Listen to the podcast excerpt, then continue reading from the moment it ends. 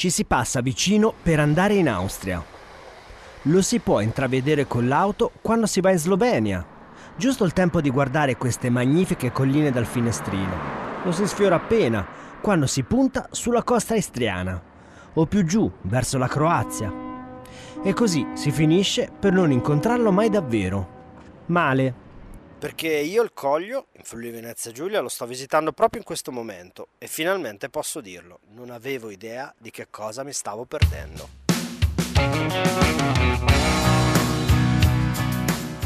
Sono Massimiliano Colletti e se volete sapere perché il Coglio è un posto da non perdere assolutamente, seguitemi fin dopo la sigla.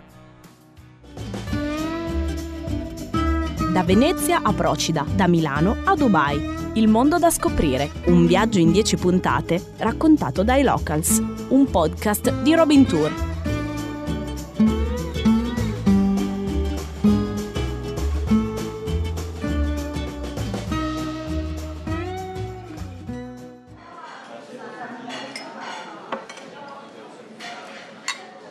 Ma il, il Coglio è un territorio importante da, da, dal punto di vista vinicolo, ma ehm, eh, eh, va scoperto, eh, va conosciuto proprio eh, venendo a visitarlo, perché una cosa è bere un calice di, di, di una ribolla del Collio, di un, di un Collio bianco, del tipico cuvaggio, ma un'altra invece è venire a visitare un'azienda, conoscere i produttori, conoscere magari più generazioni. Eh, il Collio è stato il primo eh, del Friuli Venezia Giulia ad essere a diventare DOC nel 1968, una delle prime tre DOC italiane e, e ha eh, delle bellissime colline su cui si trovano anche ville padronali, castelli.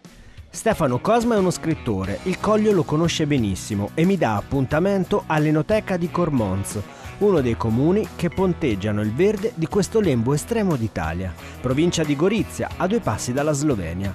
Il Coglio è una zona di vini pregiati e non per niente Stefano ha deciso di darmi appuntamento qui, Niente caffè, ma un buon bicchiere di vino bianco.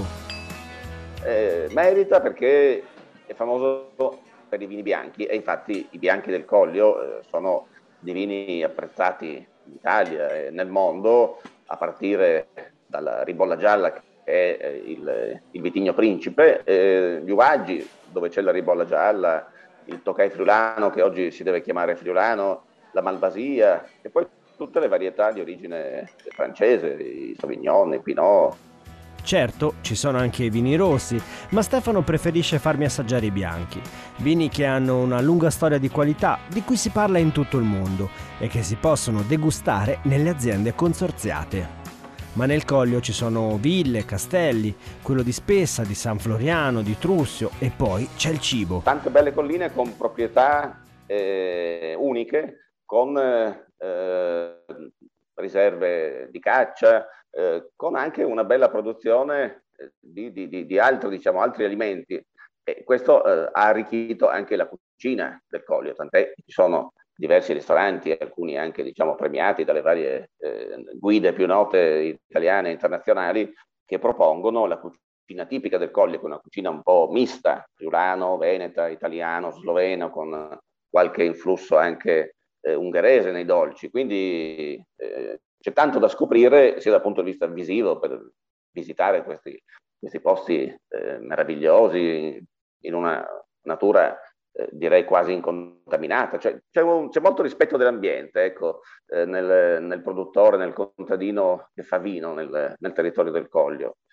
E, e, poi ovviamente ai vini si possono abbinare, come dicevo, tutti questi prodotti che sono in certi casi proprio eh, tipici e anche riconosciuti tali, eh, alcuni il prosciutto di Cormons, alcuni formaggi che fa una, una, un artigiano vicino a Cormons, poi il miele del Coglio, l'olio, l'olio d'oliva del Coglio. Quindi tanti aspetti anche per chi si vuole divertire, c'è un bellissimo campo da golf eh, immerso proprio fra i vigneti e, e questo rende la visita più piacevole per chi è appassionato di questo sport, altrimenti insomma ci sono tante piste ciclabili che negli anni sono state eh, progettate, eh, aumentate come chilometraggio e mantenute da, da, dagli enti pubblici che ne hanno diciamo, eh, la manutenzione e, e, e il controllo.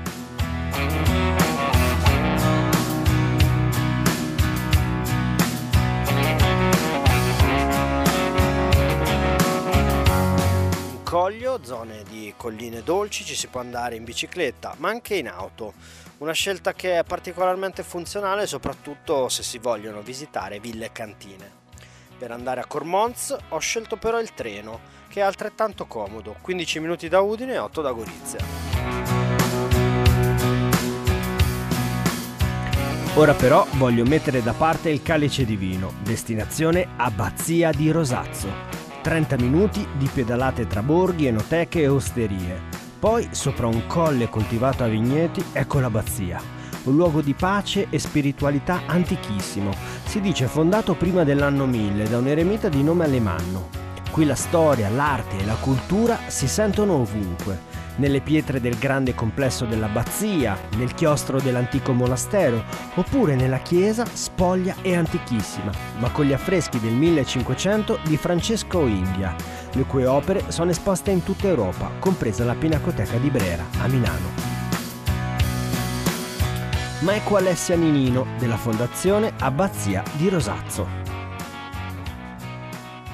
L'abbazia di Rosazzo è davvero un luogo speciale, non solo per noi che la viviamo quotidianamente, ma sono sicura che eh, ogni visitatore che arriva qui, la prima espressione che eh, annuncia è che meraviglia. Eh sì, proprio perché mh, mm, qui eh, le mura millenarie dell'abbazia traspirano cultura, storia e soprattutto anche la bellezza. Eh, l'abbazia sorge su, su, un colle, il colle di Santa Caterina, che è eh, insediato all'interno del, dei colli orientali del Friuli, una porzione di territorio che ehm, è a vocazione noica, tant'è che anche qui su, su, questa, su questo territorio, la, la, località di Rosazzo, si produce una DOCG e non da meno eh, all'interno di, delle mura dell'abbazia è, è inserita la cantina più vecchia del Friuli Venezia Giulia. Perché? Perché eh, risale ai, agli albori di questa abbazia, quindi a circa mille anni fa. Arrivando perciò eh, alla storia molto più vicina a noi, si ricorda che eh, l'abbazia eh, durante la Prima Guerra Mondiale è stata anche ospedale militare e di questo mh, mm, è bello ricordare un aneddoto che caratterizza questa, abbazia. E, ehm, si racconta che eh, durante la Prima Guerra Mondiale eh, venne eh, ricoverato qui eh, nell'abbazia un, uno, un, soldato che eh, una volta raggiunta la guarigione, prima di andare a casa, di tornare a casa, decise di fare una passeggiata nei colli, nel colle eh, dove sorge l'abbazia di Rosazzo. E eh, passeggiando vide che mh, mm, nasceva una rosa molto bella e così, prima di andare a casa, decise di portarsi eh, con sé un ricordo di questo luogo che lo aveva aiutato a guarire. Noi oggi vediamo la rosa di Rosazzo crescere eh, sul belvedere sud eh, dell'abbazia di Rosazzo. Quindi, quando verrete in visita all'abbazia, potrete ammirare questa bellissima rosa che cresce eh, ogni anno di più eh, e, e, produce questo, questo fiore eh, bianco, quasi un rosa pallido, ehm, che è molto, diciamo, molto poetico. Sono certa che mm, direte anche voi che meraviglia.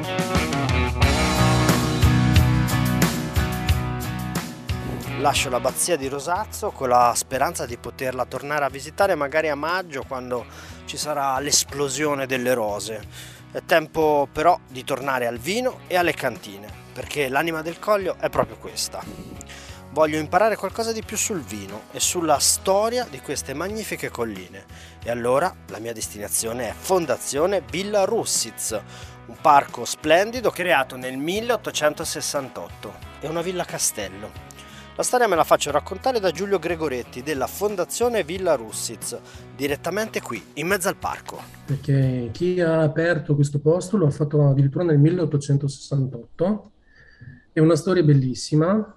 Eh, Villa Russiz è stato un dono di nozze del padre della contessa Elvina Ritter, austriaca, che si è sposata con un conte francese, Théodore de la Tour, che per nostra fortuna era agronomo ed enologo e anche molto molto preparato. La coppia da subito, nel giro di neanche dieci anni, costruisce il castello Windsor, che poi è caratterizzato nella storia da sempre Villa Russitz, un parco e un educandato.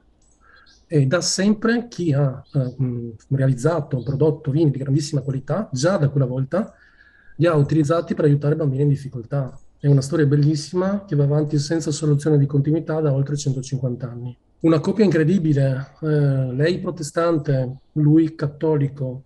Lui è stato il primo che ha introdotto i vitigni francesi nel Coglio e la coppia da subito ha utilizzato gli introiti dei vini rinomati prestigiosi per aiutare bambini in difficoltà.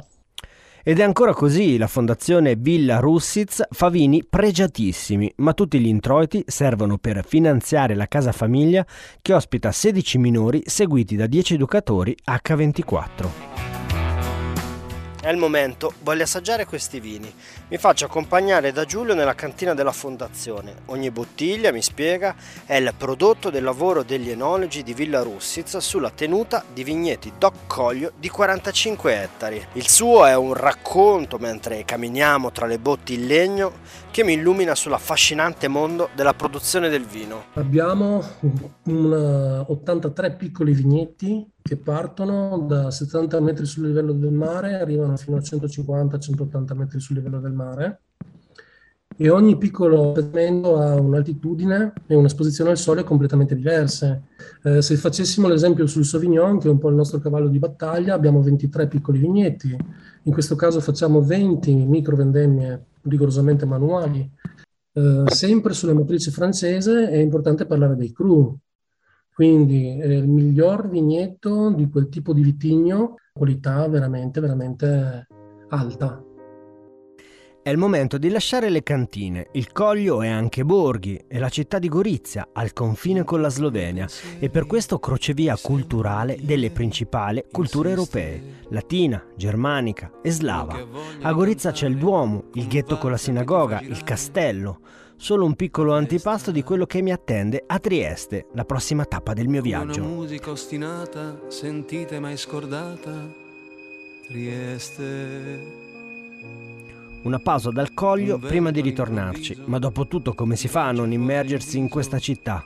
Trieste. La mia anima è a Trieste, diceva Joyce. Ombelico del mio mondo, Trieste una nave impavesata di bianco, blu e celeste, Trieste. Per capire l'anima della città incontro una persona che la conosce davvero. Lui si chiama Piero Pasini, è un giornalista di viaggio, ha scritto la guida della Lonely Planet sul Friuli Venezia Giulia e a Trieste ci vive.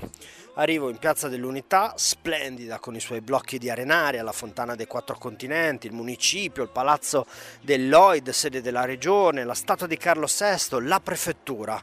Tutto porta ai segni del passato di dominazione austriaca, ma Trieste, scopro, è davvero tanto di più, come mi dice Piero. Beh, pensando a Trieste, banalmente la prima cosa che viene in mente è una celebre espressione di Umberto Saba che dice che parla della scontrosa grazia di questa città. È banale ma è anche vero. Con scontrosa grazia non intendo tanto quello che l'espressione eh, comunica, bensì appunto la contraddizione che c'è in, in Trieste, una città eh, asburgica certamente, ha avuto una lunghissima storia asburgica, ma sul mare eh, e questo è già il primo shock una città apparentemente chiusa, eh, austera, eh, particolarmente seriosa, elegante, ma che in realtà poi eh, rivela delle sorprese come ad esempio, non lo so, l'Olimpiade delle clanfe. Le clanfe in triestino sono i tuffi a bomba, eh, è una sorta di carnevale estivo nel quale i partecipanti si travestono e poi si producono in tuffi molto creativi agli antichi bagni Ausonia. Ecco, i bagni di Trieste, non, si, non ci si rende conto che questa città anche, ha anche un rapporto strettissimo con il mare, esistono i bagni urbani, Eh, il mio luogo preferito, forse uno dei miei luoghi preferiti di Trieste è appunto il Pedocin. Il Pedocin è questo bagno di tradizione eh, austro-ungarica in cui ancora oggi maschi e femmine eh, stanno separati. Eh, ma non in, una, in, un regime di segregazione, semplicemente per tradizione. E, ehm, quartiere San Giacomo, il rione San Giacomo, una delle colline su cui sorge Trieste, la più famosa è San Giusto per, li, per, i suoi monumenti, ma San Giacomo invece è il quartiere dei marinai che guarda verso il porto mercantile e nel quale si respira un'aria che non ti aspetteresti dalla città molto fotografabile, molto fotografata, molto iconica con la sua piazza Unità mm, che, è, che è Trieste. Eh, cosa mi viene in mente eh, quando penso a Trieste? Mi viene in mente eh, casa, mi viene in mente quel sentimento di eh, ritorno a casa e con casa intendo l'Italia, un paese di grandi contraddizioni e di grandi contrasti, quando ad esempio rientro dai Balcani, che sono una delle mie destinazioni più eh, frequenti di, di, lavoro e anche, eh, e anche di svago. I buffet, i buffet che sono questa tradizione ungherese mh, di, per, per, mangiare, eh, in cui si mangiano i, i, lessi, i bolliti, ma sempre con un sottofondo, con un vociare che è molto mediterraneo. Mh, Barcola e la sua pineta, eh, questo modo di eh, rapportarsi con il mare eh, che è particolarmente mediterraneo, potremmo ritrovare anche in Campania o in Sicilia, ma con una, concedetemelo, una sorta di aplomb che ricorda molto Vienna. A proposito di Trieste, ottobre è il mese della Barcolana, la più grande regata del mondo, i cui eventi a terra saranno accompagnati proprio dai vini bianchi del Coglio. Ma è ora di tornare su quelle colline per l'ultima tappa del mio viaggio. E in questo caso è un ritorno a Cormons dove mi aspetta Stefano Cosma per parlare del vino della pace. Un vino davvero particolare che hanno bevuto tutti i grandi del mondo, da Bill Clinton al Papa alla regina d'Inghilterra. Il vino della pace è stata una geniale intuizione dei primi anni Ottanta eh, della cantina produttori Cormons che eh, era nata già nel 68 come cantina sociale e, e eh, nel 1983, 84, 85, in quegli anni, eh, vennero piantati eh, vitigni di provenienza eh, extra, diciamo, regionale, quindi varietà di altre province, regioni d'Italia, di altre regioni eh, d'Europa e del mondo. E questo ha fatto sì che nel corso degli anni si eh, piantassero fino a 400 varietà diverse, sia a bacca bianca che a bacca rossa, e eh, dal 1985 in poi eh, questo uvaggio del mondo eh, si è cominciato a imbottigliare, ogni anno sono state fatte eh, tre etichette diverse da artisti famosi italiani e internazionali che venivano mandate a tutti i capi di Stato del mondo per eh, portare un messaggio di pace. Eh, il risultato di questo viaggio era un vino bianco. Questo progetto è durato fino a pochi anni fa, e poi mh, per diversi motivi, anche perché eh, legalmente non si potrebbero più eh, mettere in produzione eh, varietà eh, di uve che non sono consentite in Italia, perché lì parliamo di varietà che vengono dall'Ungheria piuttosto che dal Portogallo, eccetera. E allora si è deciso di cambiare, ma di mantenere ovviamente il vino della pace, non viene fatto più con queste centinaia di varietà diverse, viene fatto con le varietà principali tipiche eh, autoctone del territorio, quindi un ovaggio di Friulano, Ribolla, Malvasia, più altre due varietà eh, tipiche bianche francesi, eh, per dare eh, un, dei profumi importanti, per, per, dare un corpo diciamo, al vino, viene fatta un'etichetta all'anno, eh, negli ultimi anni si è scelto di farla disegnare a stilisti italiani eh, e continua ad essere un messaggero diciamo, di pace del territorio. I, gli artisti che, alcuni degli artisti che disegnarono in quasi 30 anni le etichette hanno anche, eh, venendo proprio lì a Cormons, hanno anche ehm, dipinto le teste delle botti, quindi ci sono delle botti grandi eh, che sono disegnate da artisti, sono state anche recentemente eh, restaurate, quindi si può anche nella cantina produttori Cormons visitare tutta la parte che ha queste grandi botti di rovere eh, affrescate, diciamo così, da artisti più o meno famosi eh, e tutta una serie di, di, altre opere che sono conservate perché tanti di questi artisti poi hanno donato delle opere alla cantina, quindi è, un, è proprio un uvaggio del, del, del, bello e del buono, un insieme di quello che i greci chiamavano kalos kai gazzos. Il bello e il buono. È forse questa la cifra del Coglio, colline verdi, vitigni, osterie e cantine che stuzzicano il palato, ma anche una storia che racconta i grandi e terribili momenti che negli ultimi due secoli hanno segnato il Friuli Venezia Giulia. Per me il Coglio finisce qui, spero di avervi trasmesso un po' della passione che ho incontrato in queste terre, ma non sarà il mio ultimo viaggio. Nella prossima puntata del Mondo da scoprire vi porterò in una regione con montagne imponenti, chilometri di spiagge e una natura incontaminata. Per scoprire di che regione sto parlando non vi resta che continuare a seguire questo podcast e se ti è piaciuto a condividerlo sui tuoi canali social. Da Massimiliano Colletti è tutto, a presto, ciao! Avete ascoltato Il mondo da scoprire, un podcast di Robin Tour.